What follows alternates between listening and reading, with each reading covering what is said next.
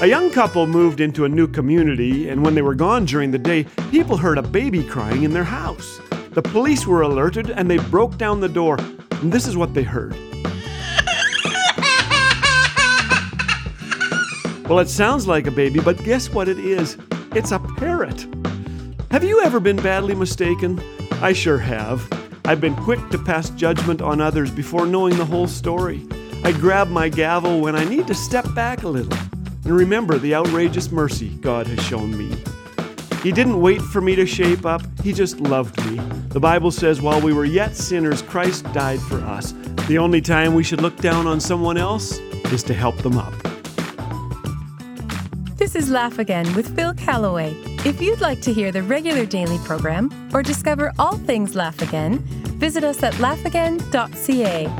Laugh Again, truth bringing laughter to life.